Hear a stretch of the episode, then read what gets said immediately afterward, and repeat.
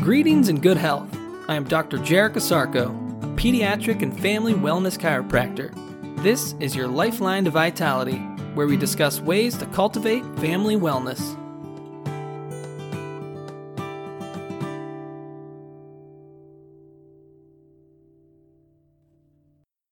Good day and great health. Welcome back to another edition of your Lifeline Vitality. Today on the podcast, whiplash and the upper cervical spine. In the upper cervical spine, there are four main structures to focus on. They are the foramen magnum of the occipital bone, the atlas vertebra or the first cervical bone, the axis vertebra or the second cervical bone, and the brainstem of the nerve system. The brainstem exits from the foramen magnum. The atlas and axis bones protect and surround the brainstem. The brainstem connects all the nerves from the brain to the nerves of the body. Regarding whiplash, the secondary focus is on four nerves. The C1 spinal nerve supplies neck muscles, the scalp, and the middle and inner ear. The C2 spinal nerve supplies the head, sinuses, and eyes. The spinal accessory nerve supplies large muscles of the neck and shoulders. The vagus nerve supplies neck arteries, the heart, the lungs, and parts of the GI system. The nerve system in general has four main functions. It controls all the movements we make, senses everything we feel, regulates all our body organs, and relates us to the outside world.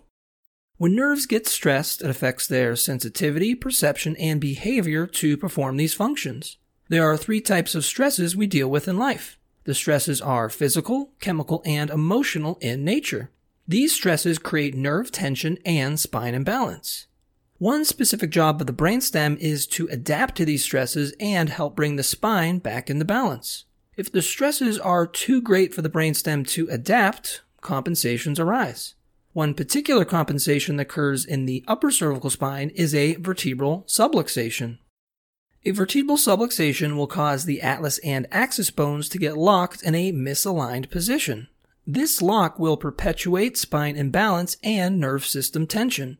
This tension will lead to abnormal sensitivity, perception, and behavior of the brainstem and surrounding nerves. Nerve system function is then disrupted. Over time, this disruption can lead to symptoms of the involved nerves. The usual symptoms of whiplash are neck pain and stiffness, worsening of pain with neck movement, loss of range of motion in the neck, headaches, most often starting at the base of the skull, pain in the shoulders, upper back, or arms, tingling or numbness in the arms, fatigue, and or dizziness. If we reference the brainstem and connecting nerves, we can see that they associate with whiplash symptoms. The goal of chiropractic is not to medically treat the symptoms of whiplash, the goal of chiropractic is to correct nerve tension and spine imbalance. Chiropractors correct this by adjusting the vertebral subluxation of the upper cervical spine. Correcting the subluxation better optimizes the function of the brainstem and associated nerves. The nerve system overall can sense, perceive, and behave at a greater potential when a subluxation is corrected.